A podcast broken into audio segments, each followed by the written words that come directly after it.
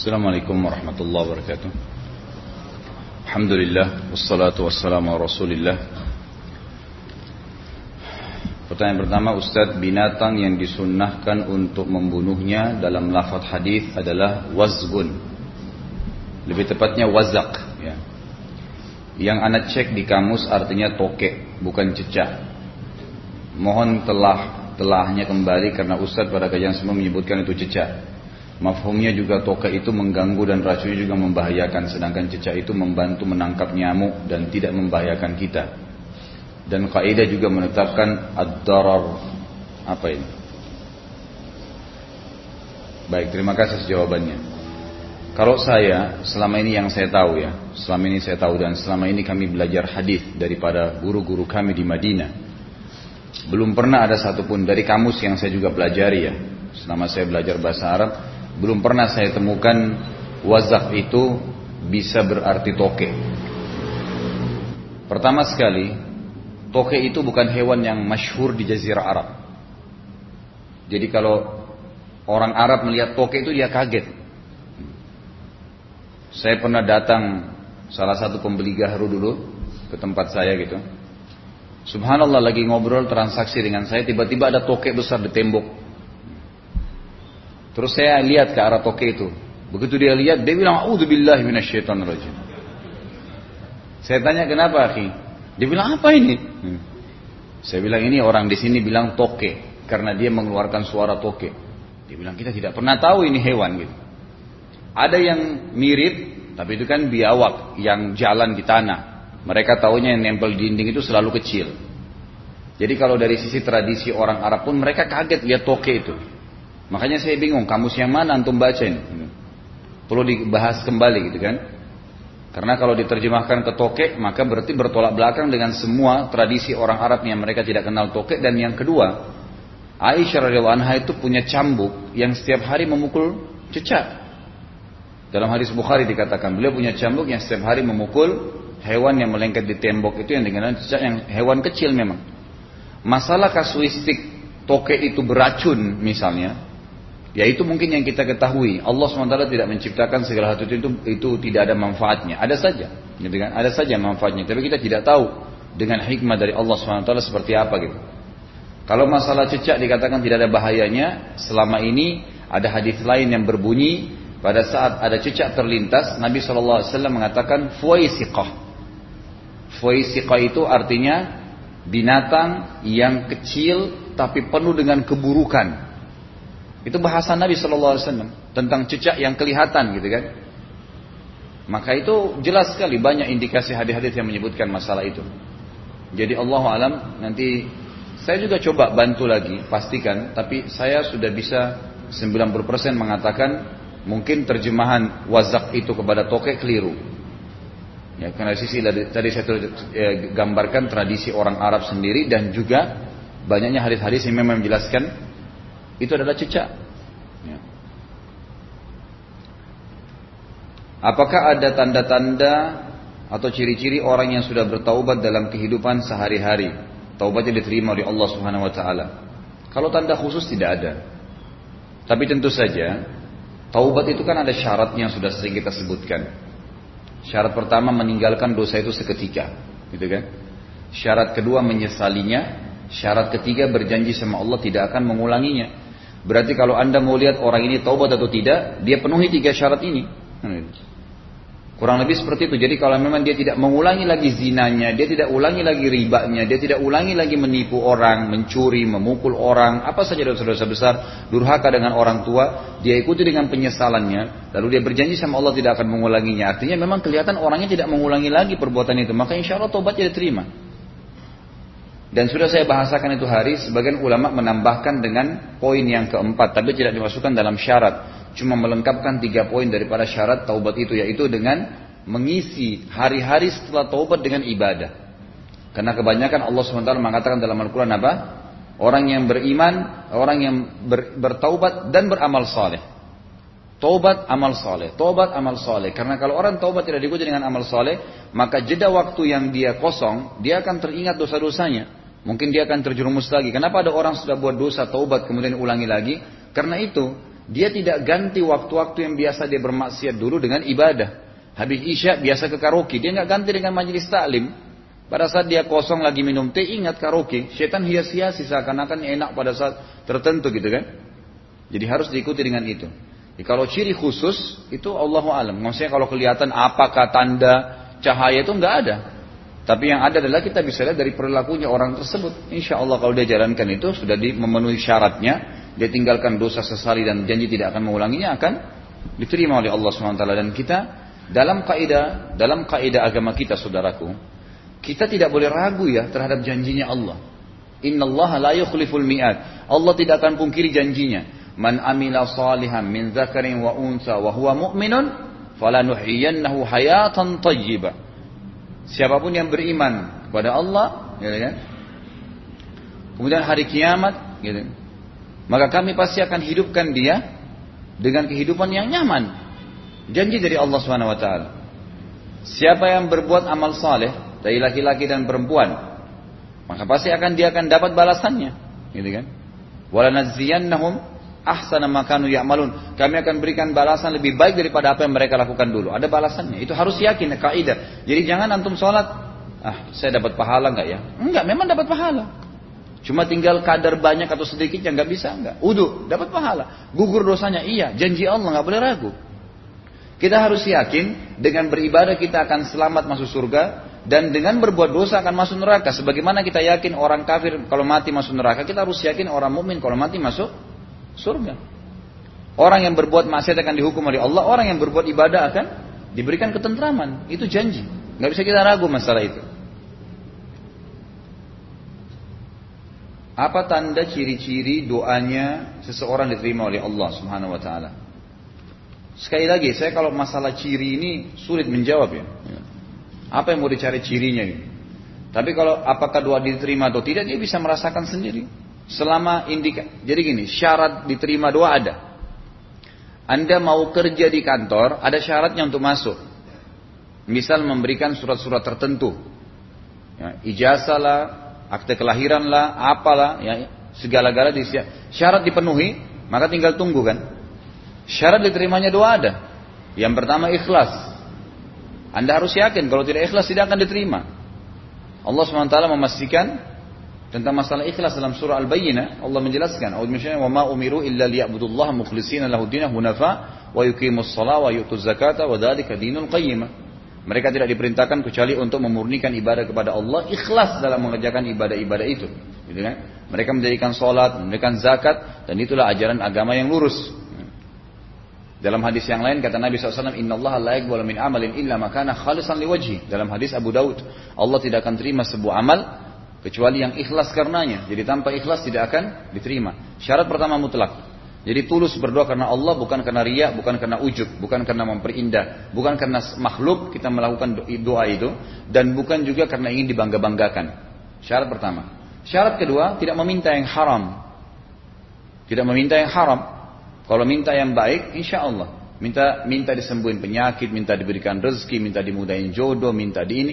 Setelah anda panjatkan, yakin Allah akan terima. Tidak boleh kita ragu. Kata Nabi SAW apa? ud'u Allah ud'u ud'u rabba ud'u rabbakum mukinun mukinuna bil ijabah. Berdoalah kalian dengan Tuhan kalian dengan penuh keyakinan dia akan terima. Memang begitu. Tinggal hari ini kan dikasih, besok kah, seminggu lagi tunggu saja. Bukankah anda kalau minta dinaikkan gaji sama pimpinan anda ajukan permohonan masih nunggu? Mana berani anda ketuk-ketuk ruangan dirut mana permintaan saya kemarin? Nggak bisa, nunggu. Sebulan kah datang, enam bulan kah terserah pimpinannya. Kita tinggal nunggu. Sebenarnya Allah SWT lebih berhak untuk itu. Tunggu sabar, lanjutkan doa anda, gitu kan? Jadi tidak minta yang haram.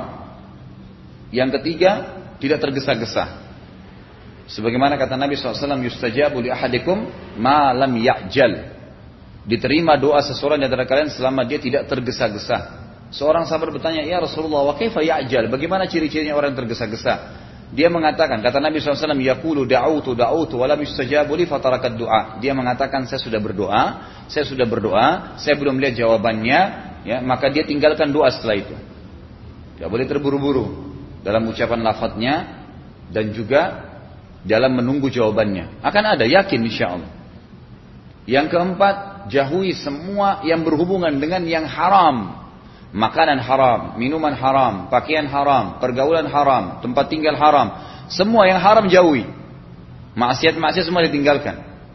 Dalam hadis Bukhari kata Nabi SAW seseorang rambutnya berantakan penuh dengan debu pakaiannya tidak pakai sendal berdoa mengatakan ya Allah kasih ya Allah kasih bagaimana Allah bisa kasih sementara makanannya haram minumannya haram dan pakaiannya haram dan kata ulama hadis dia pendapatannya sendiri haram misalnya dia beli makanan minuman haram atau dia dikasih orang lain dan dasarnya dari yang haram nggak bisa gitu kan jadi dia harus menjauhi kemaksiatan insya Allah selama empat syarat mutlak ini dipenuhi, gitu kan?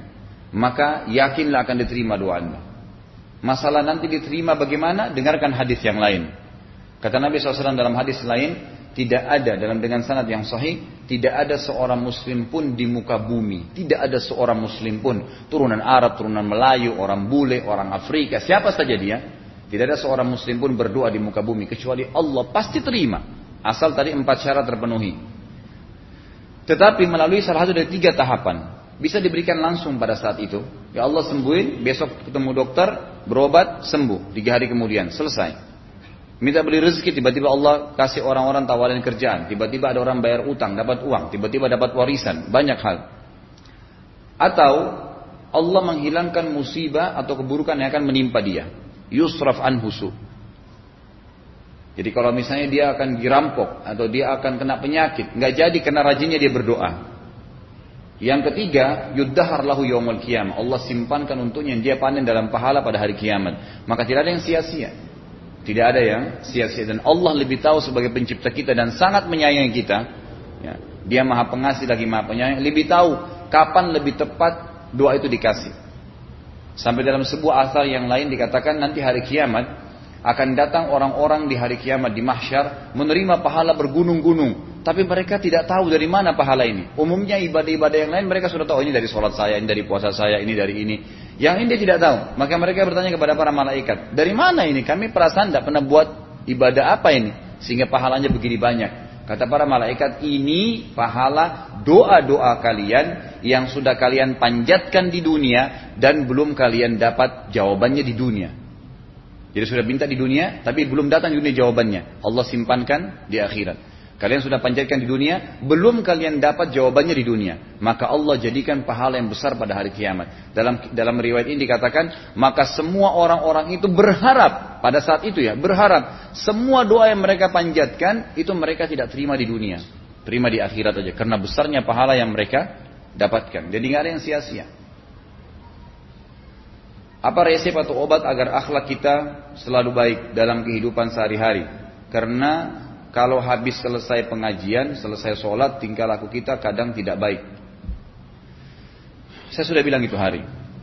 Kalau anda mau menjadi orang yang mukmin yang baik, orang mukmin itu berakhlak yang baik, rajin beribadah, menjadi orang yang sempurna lah hamba Allah yang patuh kepada Allah, yang halal dijalankan, dinikmatin, yang haram ditinggalkan, maka pada saat mau rajin beribadah, mau memperbaiki akhlak, cari janji Allah di ibadah itu. Ini masih sedikit sekali hadis yang kita sebutkan. Ada ratusan mungkin hadis berhubungan dengan masalah akhlak itu. Kebaikan-kebaikan akhlak Nabi SAW. Contoh-contoh dari para ulama salaf. Bagaimana mereka sangat rendah hati. Bagaimana mereka sangat baik, sangat santun. Gitu kan? Itu karena mereka tahu janji-janji Allah di dalam masalah pahala itu. Sampai kata Nabi SAW dalam hadis Bukhari Muslim, tidak ada sesuatu, tidak ada sesuatu yang lebih berat di timbangan hari kiamat dibandingkan akhlak yang mulia. Jadi akhlak sendiri itu, perilaku yang baik itu adalah ibadah yang paling berat timbangannya hari kiamat. Tidak ada sesuatu yang lebih berat di timbangan hari kiamat daripada akhlak yang baik. Santun dengan orang, senyum, baik, itu kan semuanya. Dalam hadis lain kata Nabi SAW, engkau bersod, uh, bertasbih sadaqah, bertahlil sadaqah, bertakbir sadaqah gitu kan. Engkau menyuruh kepada kebaikan sadaqah, melarang dari kemungkaran adalah sadaqah. Engkau mengangkatkan ya, barang-barang temanmu ke atas tunggangannya adalah sadaqah. Dan dalam riwayat lain dikatakan bersadaqahlah dan jangan kalian pelit walaupun walaupun hanya dengan engkau tersenyum dengan saudaramu muslim itu sebuah sadaqah. Suruh terus berbuat baik, senyum baik, bantu orang, ramah, jenguk orang sakit, ngantar jenazah. Semua disuruh kebaikan. Artinya itu adalah pahala-pahala yang kita panen hari kiamat dan itu akan dapat fasilitas yang banyak di surga. Saya baru kemarin lewat di salah satu toko buku dan saya temukan kalau saya pribadi ya, yang sering kali memotivasi saya terus bisa mengontrol agar ibadah saya saya coba jaga gitu kan. Saya selalu kalau saya pribadi, saya selalu membaca dan membiasakan diri membaca bukan cuma fadilah tadi, ya fadilah amal-amal soleh itu apa yang kita bisa dapatkan, tapi saya selalu cas diri saya dengan membaca riwayat-riwayat tentang surga. Sering kali saya ulangi gitu. Saya baca lagi di surga itu ada apa, di surga ada apa. Kalau orang mati nanti bagaimana menjadi orang yang paling pertama lewat di di sirat itu tanpa hisap seperti kecepatan cahaya bagaimana mereka masuk ke surga fasilitas yang tertinggi di surga seperti apa pohon-pohonnya bidadarinya pelayan-pelayannya pakaiannya makanannya tikarnya kasurnya banyak menjelaskan dan saya sudah pernah jelaskan di beberapa waktu yang lalu ya waktu masih belum pindah di Al Azhar ini saya pernah bilang ada sebuah buku yang saya belum temukan tapi sekarang saya sudah dapat kemarin judulnya Tamasya ke Surga Ternyata terbitannya itu kalau tidak salah Darul Falah namanya. Saya sempat beli satu kemarin untuk coba mengkontak kembali penerbitnya gitu. Mudah-mudahan kita bisa dapat. Dan itu luar biasa itu. Tulisan Ibnu Qayyim rahimahullah. Beliau membahas tentang surga. Kalau saya pribadi ya, kalau saya sudah baca itu. Subhanallah, jadi kecil semua perasaan. Rumah ini seperti tembok-tembok batu-batu biasa yang apa yang mau dibanggakan di pintunya, mobil yang kita lihat seperti kaleng-kaleng yang jalan, tidak ada sesuatu yang besar gitu. Semua jadi kecil. Jadi dunia ini kita anggap biasa. Akhirnya kita dengan sendirinya coba berusaha mengejar yang terbaik di akhirat dan untuk mengejar akhirat harus diikuti dengan akhlak yang baik, gak bisa. Kata Nabi SAW, orang yang paling sempurna imannya di antara kalian adalah orang yang paling baik akhlaknya. Kan gitu. Berarti tolak ukurnya iman yang paling tinggi adalah orang yang paling baik akhlaknya. Lalu Nabi SAW memberikan indikasinya. Dan orang yang paling baik akhlaknya adalah orang yang paling baik dengan keluarganya. Istrinya, anaknya. Tolak ukur seorang laki-laki sukses itu dari bagaimana istrinya memuji dia. Bagaimana istrinya merasa puas dengan dia, anaknya. Dia memang sangat baik. Bukan dia menjaga wibawa dan rumah tangganya rusak. Jadi seperti itu. Dan cukup banyak ya fadilah-fadilah ini baru beberapa hadis saya sebutkan. Banyak baca, cari tahu tentang masalah itu. Maka insya Allah kita akan menjaga. Gitu kan? Orang yang baik akhlaknya itu dicintai oleh Allah dan dicintai juga dengan manusia. Anda mau tanya tentang dalil menggerakkan telunjuk saat tasyahud. Apakah dalilnya sahih? Kalau saya berpegang dengan pendapat ulama yang mengatakan sahih. Allahu alam. Riwayat Tirmidzi yang berbunyi ya kata Imam Tirmidzi hasan sahih, gitu kan? menggerakkan atau gerakan jari di tasyahud lebih keras bagi iblis dari cambukan besi. Ada sebagian ulama yang berbicara tentang kesahihan riwayat ini. Allahu alam, tapi saya masih tetap berpegang pada pendapat yang pertama. Apakah berdosa jika kita kurang pergaulan dengan tetangga di tempat tinggal kita? Tergantung pergaulan seperti apa. Kalau yang anda maksud adalah tiap hari mendatangi dia, tiap hari ngobrol, itu kalau itu yang dikatakan pergaulan memang tidak perlu, tidak berdosa. Tapi yang masalah ini kalau tidak pernah kenal siapa tetangga, namanya nggak tahu. Nabi SAW mengatakan apa? Kalau kalian memasak makanan, maka lebihkanlah untuk dibagikan kepada tetangga. Kan gitu. Memang kita harus berkenalan, cari tahu, informasi, berikan sesuatu, hadiahkan, kenalan. Kalau tidak kenal gitu kan, cari tahu. Maka itu perlu dibahas. Kalau misalnya pergaulan yang dimaksud tadi, saya bilang interaksi tiap hari terus tanya, datang mungkin sampai nginap apa itu enggak enggak enggak perlu semua itu.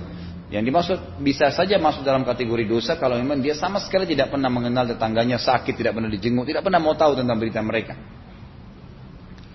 Apakah ada yang salah dengan cara ibadah wanita yang tersebut dalam hadis? Selalu sholat malam tidak pernah ketinggalan puasa tapi lidahnya pedas. Sedangkan yang kita tahu bahwasanya sholat mencegah kemungkaran. Ya justru ya sholat ya, justru dia kesalahan dia adalah karena lisannya nggak bisa dikontrol. Yang dimaksud sholat bisa mencegah kemungkaran, perlu diketahui ya, sholat tidak menjelma jadi manusia pegang tangan kita, tidak. Kita kalau sholat, kemudian mau berbuat dosa, ada seperti hambatan-hambatan gitu. Tapi itu bukan berarti dia berubah jadi makhluk pegang tangan kita, enggak. Jadi kalau tadi ditanya, sementara sholat mencegah kemungkaran, memang mencegah seperti apa? Ada seperti hambatan-hambatan gitu. Kita kalau mau berbuat salah, kayak berat, berat. Biasanya kita terus aja mengikuti godaan setan sehingga sampai terjerumus dalam dosa itu. Jadi sholat memang mencegah. Bukan cuma sholat, ibadah-ibadah umumnya itu pakaian saja. Pada saat ulama mengatakan tafsir ayat walibasut taqwa dzalika khair dan pakaian ketakwaan itu jauh lebih baik, artinya pakaian yang menutup aurat gitu kan, yang merupakan simbol orang Islam. Pakaian saja. Kalau orang pakai baju koko begini, pakai ya, mana dia terfikir untuk berbuat maksiat? Merasa lebih tertahan gitu kan? Karena ada pakaiannya, libas takwanya ada. Semua berpengaruh itu. Semua berpengaruh. Jadi kesalahan dia adalah dia tidak menahan, dia tidak mengambil sinyal dari sholatnya itu. Ada hambatan tapi tetap aja ditebus sama dia. Mengenai menyakiti makhluk Allah, bukankah ada hadis yang menyatakan bahwasanya hewan itu boleh dibunuh? Lain, kalau memang ada indikasi hadis yang menyebutkan tentang hewan tertentu boleh dibunuh, boleh. Tapi itu pun tidak boleh dibunuh dengan cara sadis, gitu kan. Seperti pernah ada yang bertanya kalau nggak salah di sini, bolehkah Ustadz membunuh tikus dengan disiram air panas. Untuk apa? Apa manfaatnya buat anda? Senang melihat tikusnya teriak-teriak? Gak usah. Gak ada manfaatnya. Kalau memang mau dibunuh ya bunuh karena dia merusak. Bisa. Hewan-hewan merusak. Ada hewan yang disuruh bunuh. Seperti kala jengking, tikus. Itu kan memang disuruh bunuh. Ular yang ular itu memang pada saat ada di rumah dan dia mengganggu atau memang dia ada dan dia mengganggu. Kalau tidak mengganggu maka diusir, gitu kan? Kalau dia mengganggu maka boleh atau hewan-hewan yang dasarnya tidak disuruh bunuh tapi mengganggu seperti ada sapi ngamuk nanduk orang tidak bisa kalau tidak dilumpuhin atau tidak ditembak mati maka dia mengganggu orang lain. Maka itu berbeda. Kalau ada indikasi-indikasi syari yang membolehkan maka nggak ada masalah. Ini yang tidak boleh ini kalau sengaja memang sengaja membunuh tanpa sebab tanpa apa. Ada kucing lewat ditendang. Kenapa ditendang? Apa masalahnya? Gitu kan? Imam pimpin doa setelah sholat. Perayaan maulid Nabi, Isra Mi'raj dan zikir bersama itu bid'ah. Tanda tanya. Karena setahu saya Rasulullah pernah tidak pernah mencontohkan. Mohon penjelasannya Ustaz. Sudah pernah saya jelaskan. Rasulullah SAW adalah guru kita. Sepakati dulu poin ini. Tidak ada guru bagi umat Islam. Siapa pun yang syahadat kecuali Nabi Muhammad SAW. Ini disepakati dulu. Semua dai dan ulama adalah pewaris beliau. Artinya harus mewariskan ilmu yang beliau ajarkan. Apa yang diajarkan itu yang disampaikan ke umat. Yang tidak diajarkan mereka larang agar dikerjakan. Kan begitu mestinya. Ini kaidahnya dulu. Masalah kasus ada orang imam pimpin doa setelah sholat. Jangan dibahas doanya. Doa adalah ibadah. Tapi begini, sebelum anda kerjakan satu ibadah, tanya saya mau ziarah kubur. Jangan ziarah kubur sebelum anda tanya. Bagaimana Rasulullah SAW ziarah kubur. Agar jangan anda buat-buat ziarah kubur itu. Adanya orang taruh kembang di kuburan, siram air, buat batu nisan, pasang lampu, baca zikir-zikir di sana. Karena dia mau ziarah kubur semaunya sendiri. Tidak bisa. Anda muslim, punya kiai, punya Rasulullah SAW. Suri tolaran kita. Uswatun hasanah. Tanya Rasulullah ziarah kubur bagaimana. Rasulullah SAW dalam hadis Bukhari menziarahi kubur Baki. Datang, memberikan salam, mendoakan mereka, pulang. Nggak ada lagi yang lain. Nggak pernah Nabi SAW bawa kembang, siram kuburan karena sudah kering. Padahal Madinah panas 50 derajat, pecah-pecah tanahnya. Ada istilah di Indonesia kalau tanahnya pecah, oh kesin lagi diazab di bawah, kasih air, kasih kembang biar wangi, biar ditaruh kembang yang paling mahal. Kalau dia memang dia ahli maksiat, tetap disiksa di bawah gitu kan. Jadi nggak bisa itu patokannya. Mau sholat, jangan pernah sholat dulu. Tanya Rasulullah sholat bagaimana, belajar lima menit bisa. Oh rukunya begini, sujudnya begini, sama. Baru Allah terima.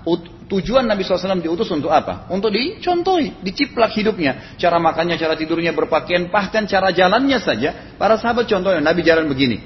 Bukan ada hadis yang mengatakan sahabat berkata Rasulullah SAW kalau jalan seperti orang turun dari bukit. Mereka sampai membahasakan itu. Rasulullah pernah keluar kepada kami menyisir rambutnya dengan rapi ke arah sebelah kanan belakang. Ditunjukkan, gitu kan? Rasulullah SAW menyukai ini. Rasulullah SAW memakan dengan cara begini. Diajarkan kepada kita semua agar kita contohin. Yang jadi masalah bagi kita ini kita selalu mau buat apa-apa yang tidak diperintahkan oleh Nabi SAW. Selalu alasannya baik. Sekarang kasus berdoa setelah sholat. Doa adalah ibadah, nggak ada masalah doa. Tapi kalau kita mau ikat antara sebuah ibadah dengan ibadah yang lain, tanya dulu. Rasulullah pernah ikat gak? Pernah pertemukan gak? Ziarah kubur dengan baca Quran. Ziarah kubur ibadah. Baca Quran ibadah. Pernah nggak Nabi baca Quran di kuburan? Itu tanya. Nggak ada riwayat Nabi SAW pernah baca Al-Fatihah untuk orang mati atau baca di ayat Al-Quran di datangkan dalilnya coba. Nggak ada satu hadis pun menjelaskan masalah itu. Lalu kenapa anda buat? Oh karena saya mau buat ibadah. Baik ibadah yang Nabi ajarin.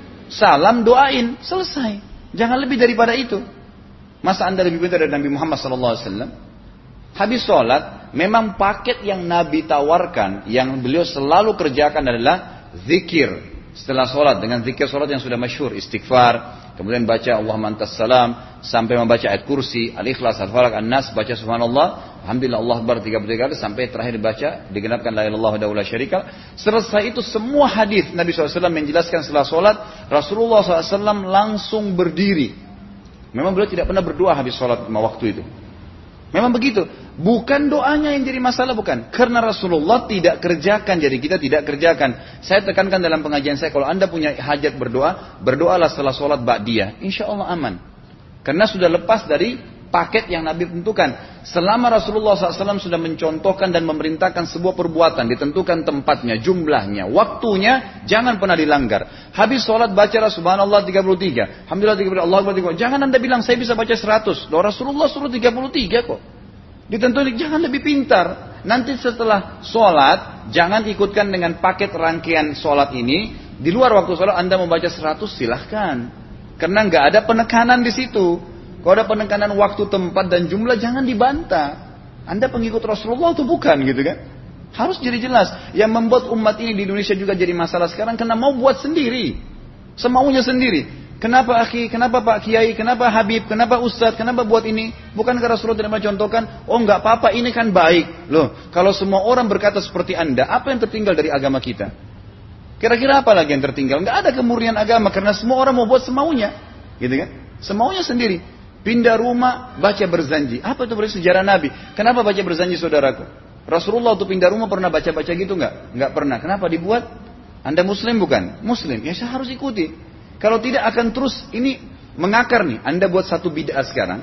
Bid'ah itu lawannya sunnah. Anak anda akan buat 10 bid'ah. Cucunya akan buat 100 bid'ah. Akan banyak bid'ah merakar di masyarakat. Dan agama akan ditinggalkan. Kemurnian sunnah akan hilang gitu kan. Ini bahaya. Ingat, Nabi SAW mengatakan kepada kita dengan hadis yang sangat jelas. Hadis Sahih riwayat Imam Muhammad bunyinya begini. Semoga Allah merahmati hamba, semoga Allah merahmati umatku yang menukil dariku seperti apa yang aku ajarkan atau sebutkan. Sampai ulama hadis mengatakan Nabi ucapin habis sholat astagfirullah. Maka sahabat tidak ada berani menambah azim. Nggak ada sahabat yang bilang astagfirullah azim habis sholat. Nggak ada. Astagfirullah saja karena Nabi ucapin itu. Mereka mengakui tidak lebih pintar daripada Nabi SAW. Kenapa kita harus tambah? Astagfirullahaladzim, wali walidayah, wali muslimin, panjang. Dari mana ini semua? Ditambah-tambah di embel-embelin kenapa? Akhirnya keluar dari ajaran Nabi Muhammad SAW. Ini masalah gitu kan? Kenapa harus dilakukan? Peringatan maulid Nabi sudah sering saya ingatkan. Anda tanya semua yang buat maulid. Kapan maulid itu sejarahnya ada? Semua buku sejarah menjelaskan tahun 230 Hijriah. Nabi meninggal tahun berapa? 11 Hijriah. Gitu kan? 11 Hijriah. Lalu kenapa harus ada dilakukan? Dan dari mana sejarahnya? Yang membuat pertama adalah orang-orang Syiah. Sejarahnya jelas dari Fatimiyah. Semua buku sejarah sepakat mengatakan bahwasanya Maulid munculnya di zaman Fatimiyah. Dinasti Fatimiyah, orang-orang Syiah di Mesir, gitu kan? Dan mereka punya enam macam Maulid yang sampai hari ini masih dikerjakan di di Iran. Ada maulid Nabi SAW, Hasan, Hussein, Ali, Fatimah, dan raja mereka. Sampai hari ini masih ada. Kenapa orang-orang waktu baca maulid, baca salawat sambil berdiri pegang tangan, tangannya taruh di dada? Karena keyakinan orang Syiah, ruhnya Nabi SAW sedang lewat. Anda tahu nggak itu? Banyak orang kita buat tidak tahu. Yang penting bahasa Arab ikut saja, gitu kan? Tidak bisa. Nabi SAW tidak pernah rayakan. Pernah ada yang bilang sama saya, Ustaz, kan Nabi SAW pernah bilang, waktu ditanya tentang puasa Senin, beliau mengatakan hari itulah aku dilahirkan. Terus kenapa? Berarti boleh merayakan ulang tahun hari Senin, gitu kan? Tidak. Nabi SAW cuma menginformasikan bahwasanya beliau lahir di hari Senin dan beliau tidak pernah ngumpulin sahabat untuk baca bersama-sama merayakan hari raya beliau tidak pernah. Kalau itu benar, Nabi nggak bakal tinggalkan kok. Ibnu Katsir rahimahullah garis bawahi poin ini. Ibnu Katsir rahimahullah dalam tafsir beliau, tafsir Quran Azim. Dan subhanallah Ibnu Katsir ini, kata ulama, hampir semua kalangan golongan itu banyak memakai madhab, banyak, memakai buku beliau. Walaupun berbeda dari sisi pemahaman yang lain. Tapi tafsirnya kebanyakan kembali ke tafsir beliau. Beliau mengatakan tafsir surah Al-Ma'idah ayat 3 yang bunyinya A'udzubillah minasyaitonir Al-yawma akmaltu lakum dinakum. Hari ini saya sempurnakan agama kalian kata Allah. Ya. Wa atmamtu alaikum nikmati. Saya sempurnakan nikmatku pada kalian. Artinya tidak butuh yang lain. Wa raditu lakumul Islam Madinah. Saya ridho Islam sebagai agama kalian. Kata beliau, ayat ini turun menandakan dan memastikan bahwasanya Nabi Muhammad SAW tidak meninggal dunia kecuali sudah mengajarkan semuanya. Yang hitam, yang putih, yang gelap, yang terang, yang susah, yang yang muda, ya semua dijelaskan. Siapa, kata beliau, yang menganggap masih ada sesuatu yang harus ditambahkan setelah Nabi SAW meninggal dan turun ayat ini, maka dia adalah ahli bid'ah. Dia orang yang membuat-buat agama. Nabi sudah ajarkan semua, selesai. Jangan ditambah, jangan dikurangin. Kita tidak lebih pintar dari Nabi Wasallam. Nabi nggak pernah rayakan hari lahirnya, jangan dirayain, selesai. Emang kenapa kalau kita nggak rayain? Kenapa? Tangan kita terputus? Enggak. Masih banyak ibadah yang disunnahkan gitu. Sama dengan kasus Isra dan Mi'raj. Kejadian besar dalam Islam. Tapi anda boleh kembali kepada semua buku sirah. Saya tantang semua buku sirah anda kembali. Insya Allah yang berpegang pada Al-Quran dan Sunnah. Memang ada dasar wahyunya. Maka semua akan menjelaskan. Nabi SAW setelah pulang dari Isra dan Mi'raj. Tidak pernah mengumpulkan sahabat-sahabat untuk merayakannya setiap tahun. Tidak pernah. Boleh dipelajari iya. Setiap hari. Tapi ditentukan tanggalnya lalu dibuat acara. Tidak pernah Nabi SAW buat itu. Lalu kenapa anda buat? Kalau anda mau tetap buat ya silahkan itu hak terserah. Anda tapi saya ngajak kepada anda kembali kepada kemurnian ajaran Nabi SAW. Kita tidak akan pernah kembali kata Syekh Utsaimin rahimahullah. Umat Islam ini akan kembali kepada kejayaan mereka kalau mereka betul-betul kembali kepada ajaran Rasul mereka Muhammad sallallahu alaihi wasallam. Murnikan ajaran Nabi yang jalankan seperti yang beliau ajarkan selesai akan aman. Pasti akan kembali kejayaannya. Kita nggak bisa saling menghardik, saling menyalahkan yayasan ini, organisasi ini, kelompok ini, karena masing-masing mau beristidlal sendiri, mau menjalankan sendiri hukum-hukum agama ini, bukan mengikuti sunnah Nabi Wasallam. Jemaah haji kita, jemaah umrah, datang ke Mekah, tur dalam kota Mekah, naik ke gunung untuk lihat gua Hira. Kenapa naik ke gua Hira? Oh Rasulullah pernah di sini. Baik, saya jelaskan. Nabi Muhammad SAW ke gua Hira sebelum turunnya wahyu. Dan beliau terakhir sekali di Gua Hira pada saat menerima Iqra bismi rabbikal ladzi khalaq. Itu saja. Setelah kejadian itu, beliau turun dari Gua Hira, dari waktu itu sampai meninggal, Nabi SAW tidak pernah ke Gua Hira lagi dan tidak pernah suruh sahabatnya ke Gua Hira. Kenapa anda ke Gua Hira? Sampai naik tiga jam ada yang jatuh mati. Karena jahil, tidak tahu pemahaman agamanya. Nggak bisa begitu. Cukup dikenang iya. Kecuali Nabi SAW suruh, datangilah Gua Hira. Ya silahkan. Gitu kan? Kalau enggak, kan begitu. Masalah Isra Mi'raj saudaraku kejadian besar. Ambil ibrohnya. Yang penting ilmunya. Oh salat lima waktu. Kejadiannya pernah gini. Ada kebesaran Allah. Ambil pelajarannya iya. Yang Nabi tidak contohin maka jangan dikerjakan. Hanya itu saja. Zikir bersama. Di sini ditanyakan juga zikir bersama. Nabi SAW disebutkan dalam hadis Bukhari. Kalau berzikir habis sholat. Beliau membaca membaca zikir. Zikir tertentu. Sahabat baca zikir tertentu. Sahabat zikir tertentu. Jadi Nabi SAW tidak pernah paksain Gak pernah Nabi misalnya baca ayat kursi, harus semua sahabatnya ikut ayat kursi, enggak. Nabi SAW baca ayat kursi, si fulan baca al-ikhlas, si fulan baca subhanallah, masing-masing. Dan ingat, Allah SWT mengatakan apa? Tentang masalah zikir dan doa ini. Ya. Dikatakan, ya, kita harus berdoa kepada Allah, ya, wadunal jahri minal qawli bil gudui wal asal, walatakum minal ghafilin. Berdoalah kalian, berzikirlah kalian dengan tuh kalian dunal jahr minal qaul. Tidak dengan teriak-teriak. Allah berfirman dunal jahr tidak teriak-teriak. Ya. dan janganlah kalian menjadi orang-orang yang lalai. Makanya pernah ada sahabat waktu Nabi SAW berkata begini dalam hadis Bukhari juga. Waktu pulang dari salah satu perjalanan kalau kalian sedang menukik kuda unta lagi menukik bertakbirlah. Bilang Allahu Akbar. Kalau kalian sedang turun menuruni sebuah lembah bertasbihlah bilang subhanallah. Ada satu sahabat badui, orang dari padang pasir, semangat dia jalankan sunnah Nabi. Waktu kudanya lagi naik, Allahu Akbar dengan suara keras dia teriak. Jalankan sunnah kan? Tapi teriak ya. Apa yang terjadi? Nabi SAW panggil, ditepuk pundaknya Nabi mengatakan, pelankan suaramu. Zat yang sedang kau panggil, tidak tuli. Allahu Akbar. Cukup. Ada apa? Kecuali di medan perang lain nakutin musuh. Gitu kan? Untuk apa takutin kuda sendiri? Nggak perlu, gitu kan? Jadi mengikuti sunnah Nabi dengan ilmu yang benar itu akan membawakan ketenangan hidup. Yang buat kacau kita ini jadi kacau karena mau membumbu-bumbui macam-macam ditambah-tambah.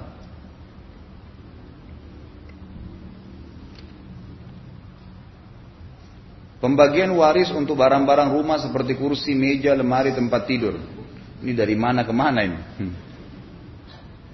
Apakah pembagiannya sesuai syar'i?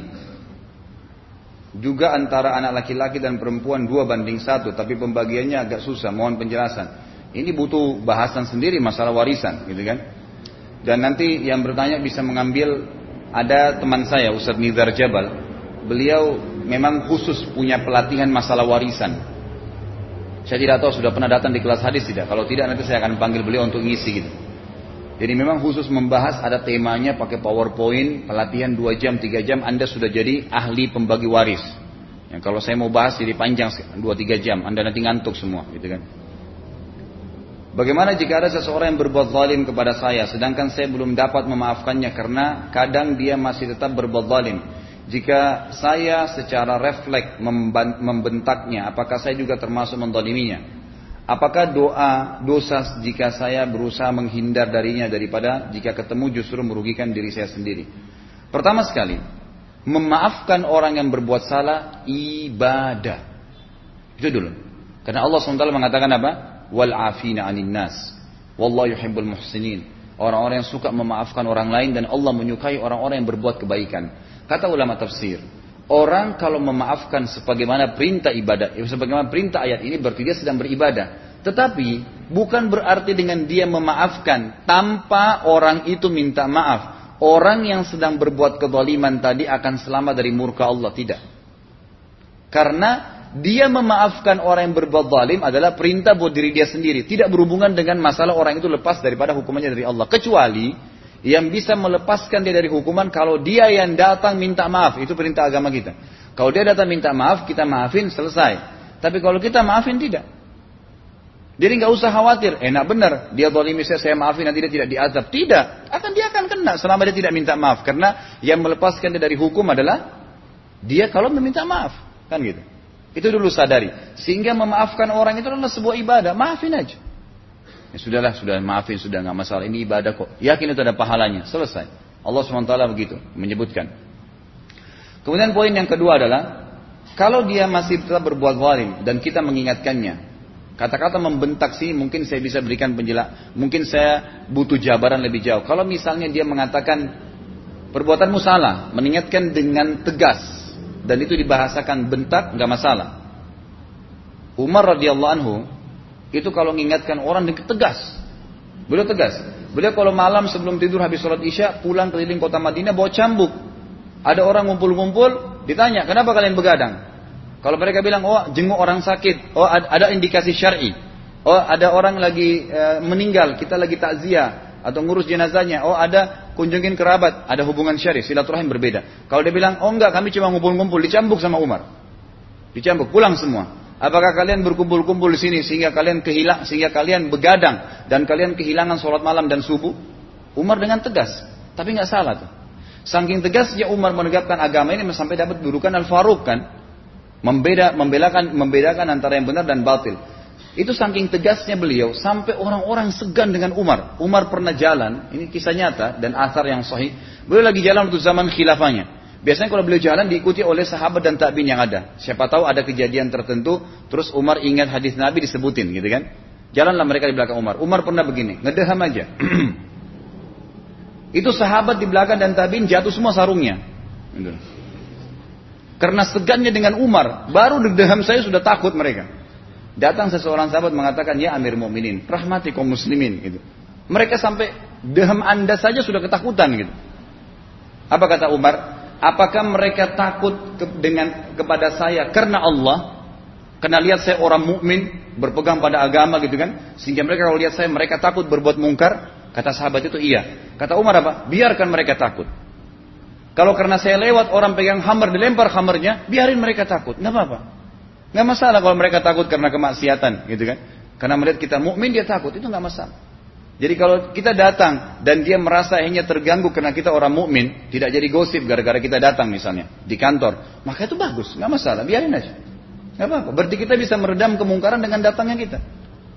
Saya kadang-kadang kalau orang lagi merokok, saya lewat, lihat saya, Ustaz, dilempar. Dekat rumah saya banyak gitu. Saya nggak bicara rokok kok, tapi dilempar. Subhanallah, lihat saya lari rokok, dia lempar rokoknya. Lari setannya nggak jadi. Alhamdulillah, bagus, gitu kan? Nggak masalah. Berarti dengan kita ada ingkar mungkar, itu sangat positif, nggak ada masalah. Jadi kalau anda di sini mau saya membentak mengingatkan, ada orang lagi pacaran, kita lewat, mbak maaf maaf mbak ya dan mas di sini nggak boleh loh, itu kan haram dalam agama. Kita membentak kan, mahardik. Orang berbuat maksiat supaya dia nggak buat di situ. Ya, sudah berarti itu ingkar mungkar, nggak ada masalah. Kita bukan sedang me, e, mengambil haknya dia atau mentolimi dia, tidak kok. Kita malah menegakkan hukum Allah SWT itu beda. Gitu. Kalau dia berbuat zalim dan anda ingatkan, dengan cara tegas itu nggak ada masalah. Tapi jangan keras. Nggak boleh dalam Islam. Saya kasih contoh tuh hari kan. Ada orang curi sendal kita. Kita punya hak mendoakan dia. Ya Allah, matikan dia. Misal, orang memang sakit hati sendalnya baru beli dicuri. Ya Allah, buat dia pincang. Ya Allah gini, misal, bisa saja. Allah bisa hukum, tapi setelah dihukum sama Allah selesai. Sendal Anda hilang, Anda dapat pahala. Tapi dalam Islam disuruh apa yang kedua? Maafin. Maafin aja deh dan sangka baik dengan Allah. Mungkin sendal itu ada uang haramnya. Ya sudahlah, maafin saja. Saya tinggal beli uang 50 ribu rupiah sendal dua pasang selesai. Di luar masjid ini masih ada orang yang kakinya pincang, gitu kan? Dia susah, bisa, dia pun dia beli sendal 50 juta nggak bisa dipakai. Saya masih punya dua kaki, tinggal beli 50 ribu selesai. Sodakahin aja. Ya mudah-mudahan bisa jadi penyebab hidayahnya. Misal contoh, gitu kan? Jadi kita bisa melakukan itu. Mana yang kita pilih? Itu kita pilih yang kedua. Bagaimana caranya supaya bisa yang terbaik. Tapi tidak boleh kita lakukan hal yang lain. Misal kita mencaci maki. Mencaci maki pencuri tadi adalah dosa yang lain, berbeda. Mencaci maki dosa. Dia berdosa dengan curiannya, kita berdosa, dengan cacian kita. Yang boleh kita lakukan, boleh kita mendoakan dia atau kita memaafkan dia. Itu saja kuncinya. Kalau selain itu maka tidak boleh. Kan gitu. Kalau masalah Anda menghindar dari dia, boleh saja, nggak masalah. Tapi tidak boleh sampai tidak membalas salam misalnya. Kalau dia salam, salam saja, berpapasan ya. Assalamualaikum Waalaikumsalam, gitu kan. Tapi untuk jadi sahabat, interaksi sehari-hari, dia datang ke tempat saya itu bisa saja dibatasi, nggak ada masalah. Itu tidak berdosa. Bagaimana mengenai fenomena pernikahan kedua? Pernikahan pertama gagal dan berakhir dengan perceraian, apakah ini termasuk takdir Allah? Bagaimana cara menangkap sinyal-sinyal dari Allah mengenai jodoh kita? Jika memang takdir, bagaimana pasangan yang baru menyikapi hal ini? Ini dari mana ke mana? Rumah tangga lagi sekarang ya. Baik. Saya bingung, pernikah, fenomena pernikahan kedua gitu kan. Pernikahan pertama gagal dan berakhir dengan perceraian, berarti sudah selesai. Pernikahan yang pertama ya. Apakah itu termasuk takdir Allah? Jawabannya iya. Tapi masuk dalam takdir apa? Mana ustadz-ustadz saya ini? Ikhtiar. Betul takdirnya Allah, Allah tentukan tapi sesuai dengan pilihan Anda. Saya punya istri. Bisa saya ceraikan? Bisa tidak kan? Allah nggak pernah maksain kita ceraikan. Tapi kalau kita ceraikan dia, misal, itu kan pilihan kita sendiri. Berarti masuk dalam takdir Allah, tapi ikhtiar. Campur tangan kita di situ. Dan sudah pernah saya jelaskan, ada takdir mutlak, ada takdir ikhtiar. Mutlak tidak ada campur tangan kita, ikhtiar ada campur tangan kita. Dan Allah takdirkan sesuai dengan pilihan kita sendiri. Di antaranya menikah dan cerai. Ya. Itu itu faham. Jadi takdir ikhtiar, masuk dalam takdir Allah. Bagaimana cara menangkap sinyal-sinyal dari Allah mengenai jodoh kita? Kalau anda minta kepada Allah, ya Allah mudahin jodoh saya, karena pernikahan saya yang pertama gagal misalnya. Lalu tiba-tiba ada kecenderungan dengan seseorang, ada informasi yang datang kepada kita, ada teman yang menawarkan temannya. Tapi selama tidak ada pelanggaran syar'i, karena Allah tidak ridho dengan pelanggaran yang kemudian kita anggap itu dari Allah Subhanahu wa taala. Gitu kan? Bukan karena kita kebar kenalan sama satu orang kita anggap oh mungkin ini sinyal jodoh saya ketemu dengan pezina, naudzubillah. Bukan, memang kita berdoa sama Allah, berarti kita sedang ibadah. Nah, ibadah ini akan mendatangkan juga efek ibadah yang lain. Misal adanya penawaran tentang seorang yang soleh atau soleha. Kita cenderung dengan seseorang karena akhlaknya. Hubungkan dengan masalah agama. Itu berarti sinyal, ada kecenderungan. Gitu kan? Karena Allah SWT memang meridohi ibadah. Pernikahan adalah ibadah. Maka siapa yang menikah, itu adalah ibadah. Imam Ahmad rahimahullah, pada saat istrinya meninggal, ini bukan berarti fahami dengan cara ilmu ya dan keimanan, jangan perasaan. Nanti bisa salah faham. Imam Ahmad rahimahullah meninggal istrinya pagi hari, malam takziahnya beliau melamar dan menikah. Malam-malam itu orang lagi pada datang, orang ada yang bertakziah dengan beliau sekaligus mengucapkan selamat karena menikah. Murid-muridnya tanya, wah imam, anda kan lagi bersedih, kenapa anda menikah? Orang belum paham gitu. Apa yang beliau jawab dengan ilmu yang luar biasa. Beliau mengatakan apa? Saya takut juga kalau saya meninggal malam ini seperti istri saya, sementara saya dalam keadaan bujang. Karena beliau menganggap bujang itu tanpa udur syariah dan maksiat kepada Allah. Mohon maaf yang bujang-bujang ini. Jadi kalau tidak ada udur syar'i, Imam Ahmad menganggap maksiat. Kenapa bebujang-bujang? Terbuka pintu dosa, gitu kan? Beliau menikah kenapa? Beliau menganggap bahwasanya itu ibadah yang saya harus kerjakan, saya mau ketemu dengan Allah sementara ibadah saya sempurna. Ibadah lain sudah dikerjain, tinggal sekarang istrinya meninggal dia tidak punya istri. Dia menikah, takut kalau dia menikah, meninggal malam itu dia juga meninggal dalam keadaan tidak punya pasangan hidup. Sampai begitu jelihnya ulama menangkap gitu. Ya. Itu sinyal termasuk dia dia terdorong untuk melangkah, dia menikah. Selama yang di depan anda benar di mata Allah, walaupun manusia semua benci jalani, Bismillah, nggak ada masalah. Kata Nabi Shallallahu Alaihi Wasallam, siapa yang berbuat satu perbuatan yang membuat Tuhannya ridho, maka Tuhannya Allah akan membuat dia ridho dengan apa yang dia pilih sebagai keputusan dan membuat semua manusia ridho dengan perbuatannya. Siapa yang membuat satu perbuatan yang mengundang murkahnya Allah dan mendapatkan ridho manusia, maka Allah akan membuat dia tidak ridho dengan keputusannya setelah itu dan membuat semua orang tidak ridho dengan keputusannya. Selama itu Allah bolehkan, jalani. Bismillah, jangan ragu. Tawakal Allah gitu. Kalau di sini jika jika memang takdir, bagaimana pasangan baru menanggapinya? Ya nikmati saja. Ya. Apa yang harus dilakukan seorang apa ini istri yang diperlakukan tidak baik, sementara istri tidak tahu apa kesalahannya dan istri sudah mencoba berulang kali meminta maaf, namun apa ini Eh, sudah berjalan setahun suami tetap dengan sikapnya yang kasar, seolah menghukum karena berbuat suatu kesalahan yang fatal. Sudah mencoba berdialog namun suami menolak agar tetap dengan sikapnya. Dia tetap dengan saat ini serumah tapi tidak komunikasi. Terima kasih. Suaminya berdosa. Suami yang begini berdosa. Zalim. Dari mana? Siapa yang anda contohi tidak mengajak bicara istri anda? Dari mana? Orang kalau salah jangan diinapin, tegur. Kesalahanmu begini, ini Allah larang, nggak boleh. Jangan dilakukan ya. Dia minta maaf, rangkul. Dia masih mau melakukan, ingatkan. Hardik beberapa kali, ta'zir namanya, diingatkan. Kalau tidak mau ya ceraikan, gitu kan. Jangan digantung. Apalagi kadang-kadang subhanallah ada banyak suami begitu. Karena dia mau biasa Allahu alam. Saya tidak bicara tentang orang ini ya. Kalau ada suami istri yang datang di sini maka bukan mereka yang saya jadikan target. Tapi saya bicara secara umum. Kadang-kadang ada pasangan hidup kita yang mau membenarkan perbuatan dia di luar, gitu kan? Kemudian kebetulan ada kesalahan pasangannya yang halal ini, dibesar-besarkanlah ini. Harapannya nanti supaya yang dia lakukan di luar diterima. Salah itu. Bukan begitu. Dia mau poligami si laki-laki, gitu kan, mau nikah sama perempuan lain, kemudian sengaja cari kesalahan istrinya, lalu nanti dipegangi. Seakan-akan nanti karena kamu salah jadi saya terpaksa nikah. Kenapa harus begini? Gentle aja jantan saya mau poligami karena sunnah Nabi. Selesai. Gitu kan? Tapi jangan juga sampai merusak rumah tangganya. Karena itu adalah ibadah.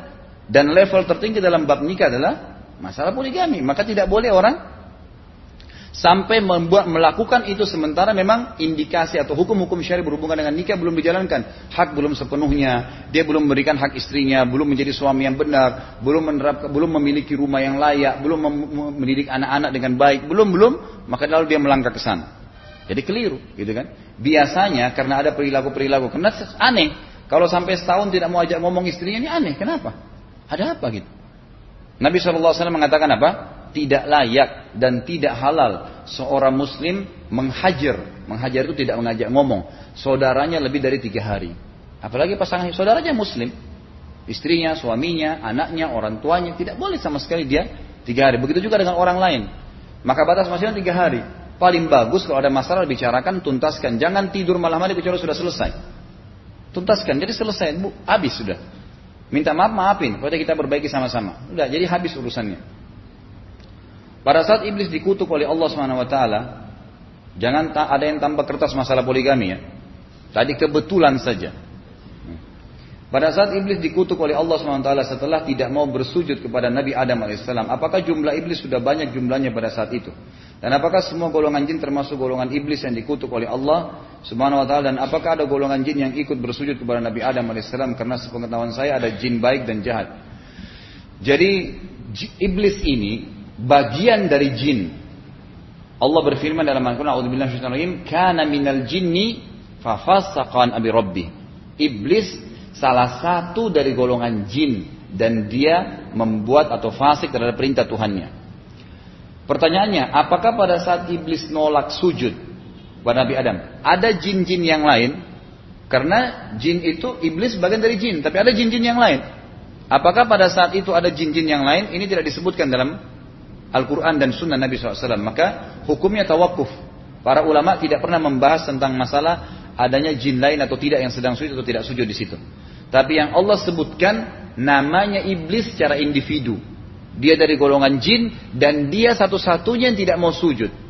Bisa saja sebagian ulama tafsir bilang ada jin tapi sujud, ada pada saat itu. Tapi iblis tidak mau sujud. Karena iblis bagian daripada jin. Dan juga firman Allah SWT pada saat mengatakan dalam surah Al-Baqarah, Inni ja'ilun fil ardi khalifah, saya akan jadikan di muka bumi nanti khalifah, manusia saya ciptakan jadi pemimpin. Lalu malaikat berkata, "Qalu ataj'alu fiha ma yufsidu fiha wa yusfiku dima wa nahnu nusabbihu bihamdika wa nuqaddisu lak." Para malaikat berkata, "Wahai Tuhan Allah, ya, apakah Anda akan menciptakan nanti makhluk, gitu kan? Yang makhluk itu akan membuat kerusakan di muka bumi, akan menumpahkan darah, sementara kami ini malaikat, hamba-hambamu yang selalu bertasbih padamu, selalu patuh. Kenapa harus ciptakan malaikat? Ya, kenapa ciptakan manusia? Kata ulama tafsir, ternyata sebelum manusia diciptakan itu memang jin lebih dulu diciptakan. Jin lebih dulu diciptakan dan mereka lebih dulu menghuni bumi. Jadi waktu Nabi Adam diciptakan itu Allah sudah menciptakan bumi. Ya, sudah ada bumi dan sudah ada langit dan bumi sudah dihuni oleh para jin dan mereka membuat kerusakan di muka bumi. Makanya waktu Allah SWT mau menciptakan malaik, uh, manusia dan ditaruh di bumi, maka uh, apa namanya malaikat berkata apakah engkau ya Allah ingin menciptakan nanti makhluk seperti jin-jin itu yang membuat kerusakan? Berarti jin-jin sudah ada. Dan pada saat itu bisa saja ada yang hadir dan sujud karena ada jin mus, ada jin mukmin dan iblis cuma salah satu dari mereka. Salah satu dari mereka.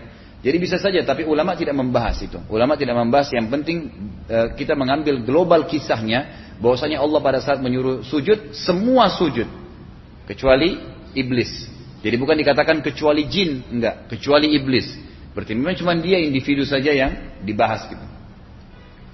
Apakah perbuatan-perbuatan yang termasuk dosa-dosa besar masing-masing mempunyai tingkat dosa yang berbeda-beda? Misal, dosa orang yang meninggalkan sholat fardu apakah lebih besar daripada dosa orang yang membunuh dan berzina? Tentu saja.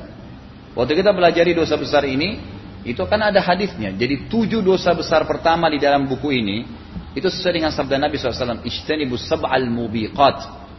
Jauhilah induknya dosa-dosa besar. Gitu kan? Ada tujuh dosa yang Itu adalah disebutkan dari dalam buku ini Anda bisa lihat sendiri, gitu kan? di tujuh dosa besar pertama. Yang pertama disebutkan adalah syirik. Kata Nabi SAW, syirku billah. Kemudian membunuh. Kemudian sihir, meninggalkan sholat, tidak membayar zakat, durhaka dengan orang tua, lalu memakan riba. Ini tujuh dosa besar yang membinasakan induk. Yang lain dosa besar, tapi ini lebih besar daripada yang lainnya. Anda kalau kembali kepada bahasan atau yang pegang buku, bisa dilihat hadis-hadisnya disebutkan di situ. Apakah besar Ustaz? Apakah benar? Apakah boleh Ustaz makmum yang masbuk menjadi imam ketika ada orang yang menepuknya untuk sholat berjamaah? Dan apakah ada contohnya Ustaz dua orang yang masbuk yang satu maju bermaksud untuk menjadi imam? Jadi kalau anda masbuk, datang tadi isya misalnya, masbuk satu rakaat, imam sudah salam, jemaah sudah salam, anda tinggal sendirian, tiba-tiba ada orang datang menepuk pundak anda ingin sholat jamaah, bolehkah itu? Boleh, tidak masalah. Ya. Karena dia lagi sholat, anda masuk, boleh dia ikut. Karena Nabi SAW menekankan untuk selalu sholat berjamaah. Sudah sering saya sebutkan dalilnya. Bagaimana ada seorang sahabat yang datang ke masjid, kemudian dia, oh, jemaah sudah selesai, orang lagi berzikir. Dia dia mau sholat sendirian. Kata Nabi SAW, siapa yang mau bersodakah untuk saudaranya ini? Maka berdirilah Abu Bakar mengatakan saya Rasulullah. Maka Abu Bakar pun sholat dengan dia. Abu Bakar pun sholat dengan dia. Jadi Abu Bakar sholat lagi. Padahal dia sudah sholat gitu kan. Ulama menjadikan dalil ini sebagai bolehnya orang yang masbuk menjadi imam atau termasuk juga orang yang sholat sunnah bukan wajib. Anda lagi sholat dia isya atau dia duhur, tiba-tiba ada orang datang dikira Anda sholat duhur, dia tepuk, dia ikut, boleh kah? Boleh. Tidak usah tiba-tiba buru-buru sholat mau selesaikan, enggak, biasa aja. Ada orang kadang-kadang berikan isyarat di dada-dada, nggak boleh. Dari mana ini? Nggak usah sholat saja biasa. Karena boleh orang sholat sunnah menjadi imam, boleh saja. Buktinya Abu Bakar tadi mengulangi sholatnya itu sunnah. Muadz bin Jabal radhiyallahu anhu dalam hadis Bukhari juga dikatakan salat berjamaah dengan Nabi SAW lalu pulang di kaumnya menjadi imam. Hampir tiap waktu salat beliau begitu, menjadi imam di kaumnya.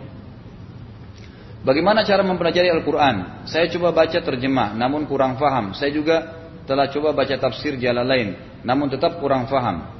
Saya baca apa ini? Apa ini ya? Saya baca Al-Fatihah, Al-Baqarah dan seterusnya. Kalau anda baca terjemahan tidak faham, baca tafsir tidak faham, kira-kira apa yang saya mau kasih tahu dan? Jadi apa yang anda mau saya tuntunkan? Gitu? Ya. Kalau membaca terjemahan kan baca terjemahannya. Maka anda belum faham, anda baca tafsirnya belum faham, kata kunci satunya adalah kembali kepada ulama. Tanyakan kepada seorang alim sehingga bisa memberikan pemahaman kepada anda. Kata Allah SWT, Fas'alu ahla dzikri in kuntum la ta'lamun. Tanyalah ahli zikir. Ulama yang faham, kalau kalian tidak tahu, jelas jawabannya. Jadi tanyakan kepada ulama, tanyakan kepada ahlinya, ahli tafsirnya. Tanya tafsir surah ini, ayat ini saya tidak faham, apa artinya saya baca terjemahan nggak bisa. Maka isu insya Allah akan diberikan gambaran. Apakah boleh membuang kertas yang salah satu isinya terdapat ayat Al-Quran bila sudah tidak terpakai, misalnya buletin masjid dan buku rusak?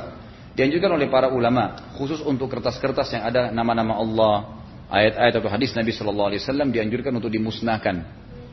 Jadi bisa dibakar, lebih baik dibakar atau ditanam di tanah. Jangan dibuang begitu saja. Dikhawatirkan malah nanti diinjak-injak oleh orang atau disalahgunakan, gitu kan? Bila anak kecil atau bayi meninggal, apakah dia saat ini diasuh oleh Nabi Ibrahim atau menunggu sampai hari kiamat? Jadi bukan diasuh oleh Nabi Ibrahim alaihissalam, tapi berkumpul bersama Nabi Ibrahim iya. Hadis Bukhari yang menjelaskan bahwasanya Nabi SAW berkata waktu saya sedang dimi'rajkan ke langit, saya menemui di langit ketujuh Ibrahim alaihissalam, orang yang menyerupai saya, menyerupai Nabi kalian ini. Maksudnya Nabi Ibrahim kan kakek Nabi, sama mirip sekali dengan Nabi secara fisik. Gitu. Lalu saya melihat orang tersebut di sekitar dia, di sekitar dia ada anak-anak, ya, ada anak-anak yang sedang duduk. Lalu aku bertanya kepada Jibril siapa ini? Maka Jibril berkata ini ayahmu Ibrahim dan yang ada di sekitarnya adalah anak-anak yatim kaum muslimin yang berkumpul di sekitar Nabi Ibrahim alaihissalam. Tapi apakah diasuh itu, itu ya, tidak ada bahasan masalah itu. Dan kita sudah tahu sama-sama sebagai orang beriman kalau orang sudah meninggal itu Allah Subhanahu wa taala akan mengasuhnya dengan cara dengan cara Allah Subhanahu wa taala gitu kan. Ada kehidupan lain di sana. Apa keutamaan puasa sunnah Senin Kamis, puasa tengah bulan dan puasa Daud? Bagaimana jika kita di waktu di antar puasa tersebut, di antara puasa tersebut bentrok? Ya perintah menselisih kaum musyrikin dalam dan perintah memelihara jenggot. Apakah dua perintah yang berdiri eh, dua perintah ber, yang berdiri sendiri-sendiri atau terkait? Karena saat ini pemuka-pemuka agama lain pun memelihara jenggot mereka. Kalau masa fadilah puasa, saya harap begini ya, antum kalau punya waktu, usahakan jadwalin setiap Selasa hadir. Jadi memang ilmu itu harus dikejar, gitu kan? Tidak bisa tidak. Kalau antum selasa ini datang, bulan depan baru datang, akhirnya menanyakan pertanyaan yang terulang. Kesian teman-teman yang sudah hadir. Ini mungkin menjawab masalah puasa Senin Kamis, saya tidak tahu sudah berapa puluh kali dan ratusan kali mungkin saya jelasin, gitu kan? Fadilahnya jelas, puasa Senin Kamis adalah pada hari Senin Kamis, kata Nabi SAW ditanya, kenapa anda puasa Senin Kamis? Beliau mengatakan pada hari itu, Senin dan Kamis, amal dilaporkan kepada Allah. Maka saya ingin pada saat amal saya dilaporkan, saya sedang berpuasa. Itu di antara fadilahnya, gitu kan? Kalau puasa tengah bulan kata Nabi Wasallam, puasa tiga hari setiap bulannya, gitu kan? Sama dengan puasa setahun pahalanya, sama dengan puasa setahun Abdullah dikerjakan 13, 14 dan 15. Boleh tanggal-tanggal lain tapi dianjurkan kalau bisa berturut-turut. Kemudian puasa Daud, kata Nabi SAW, sholat malam paling Allah, sholat malam Daud. Dia tidur di awal malam, dia sholat di setelahnya, kemudian dia tidur lagi, kemudian dia bangun sholat. Dan puasa paling Allah adalah puasa Daud. Beliau puasa sehari, dan buka puasa sehari. Jadi ini puasa paling abdul karena dari sisi kuantitas jumlahnya lebih banyak. Kan kalau kita itu matematika setahun ada 12 bulan. Satu bulan hilangkan itu Ramadan. Berarti sisa 11 bulan kan.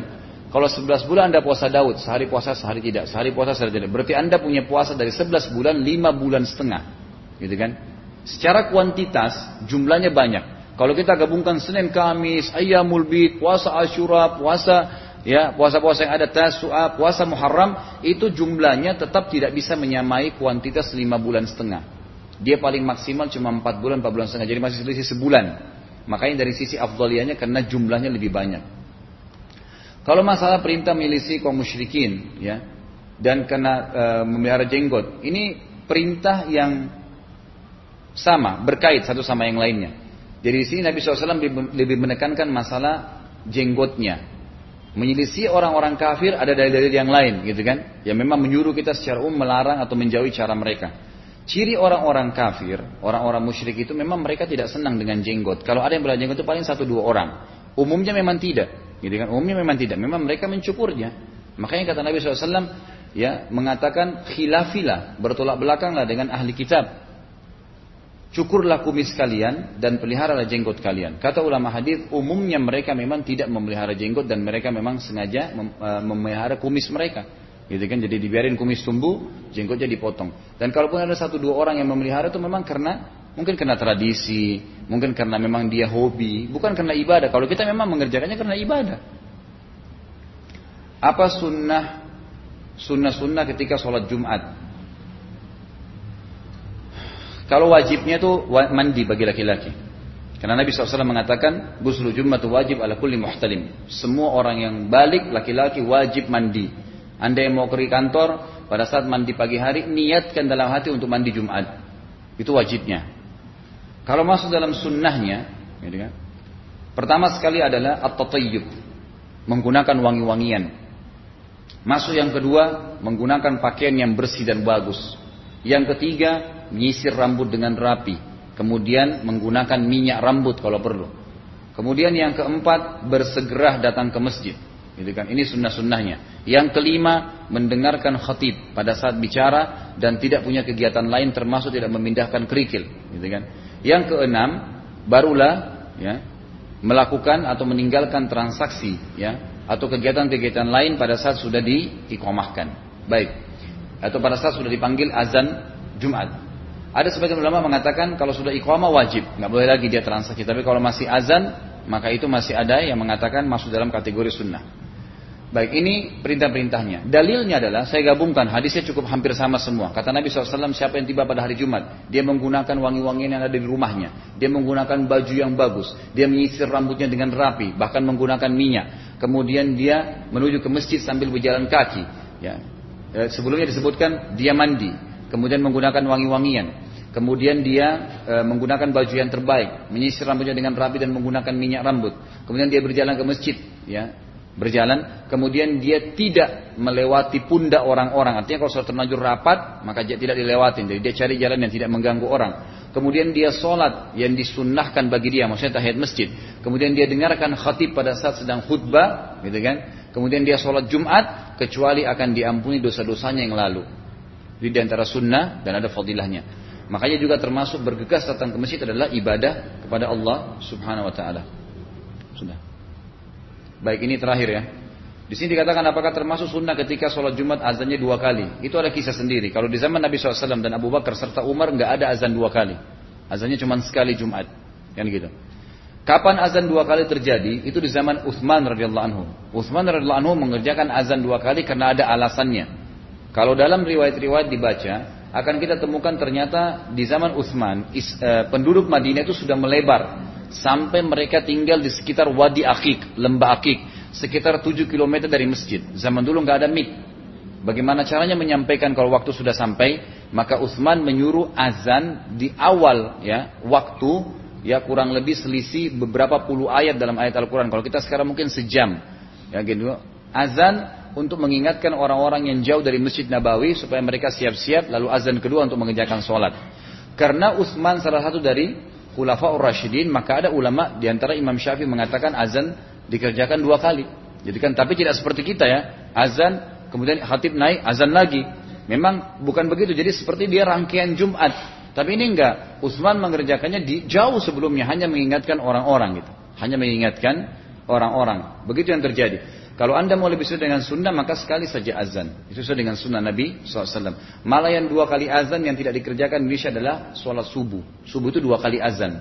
Ya, subuh itu dua kali azan. Azan pertama itu uh, apa namanya kurang lebih hitungan 50 ayat selisihnya dengan azan kedua untuk sholat. Makanya Nabi SAW mengatakan kalau kalian dengarkan Bilal azan, azan pertama di zaman beliau ya, maka makanlah dan minumlah. Ini di bulan Ramadan. Jadi masih boleh makan dan minum.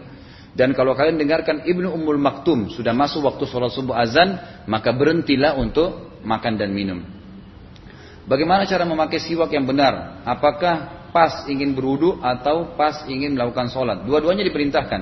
Nabi SAW mengatakan dalam dua riwayat yang terpisah, kalau saya tidak memberatkan umatku, saya akan suruh mereka bersiwak setiap kali mau berwudu.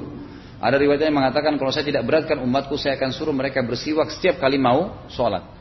Jadi di dua, dua kegiatan itu boleh dianjurkan. Bahkan Nabi SAW dalam hadis Bukhari dikatakan setiap mau masuk rumahnya selalu bersiwak. Mau interaksi dengan orang, bersiwak agar bau mulutnya tidak ada. Hanya saja cara menggunakan siwak sudah saya sampaikan itu hari. Siwak itu satu potong siwak dipakai satu hari maksimal tiga hari. Sudah dipakai gosok, kan biasanya dipotong ujungnya. Dipakai gosok, satu kali sholat nanti dicuci. Mungkin bisa dipakai sholat setelahnya sekali. Setelah itu digunting. Pakai lagi yang di bawahnya. Jangan potongan yang pertama itu sebulan atau setahun dipakai. Kan itu. Akhirnya orang melihat orang yang pakai siwak itu jorok. Makanya siwak murah gitu kan. Di Indonesia pun kemarin saya lihat di toko buku ada yang jual besar. Sebesar ini mungkin ya. Itu mungkin bisa dipakai bisa dipotong beberapa kali gitu ya, bisa tiga potongan. Ya mungkin seminggu atau dua minggu bisa dipakai lah gitu kan. Itu 17 ribu harganya. Itu 500, harganya murah. Gitu kan? Dan itu disunnahkan pakai. Disunnahkan untuk memakai siwak. Allah alam. Mungkin sampai sini dulu. Yang belum sempat saya jawab, insya Allah pertemuan akan datang. Pada benar dari Allah, kalau ada salah dari saya mohon dimaafkan. Subhanakallahumma bihamdika asyhadu an la ilaha illa anta Assalamualaikum warahmatullahi wabarakatuh.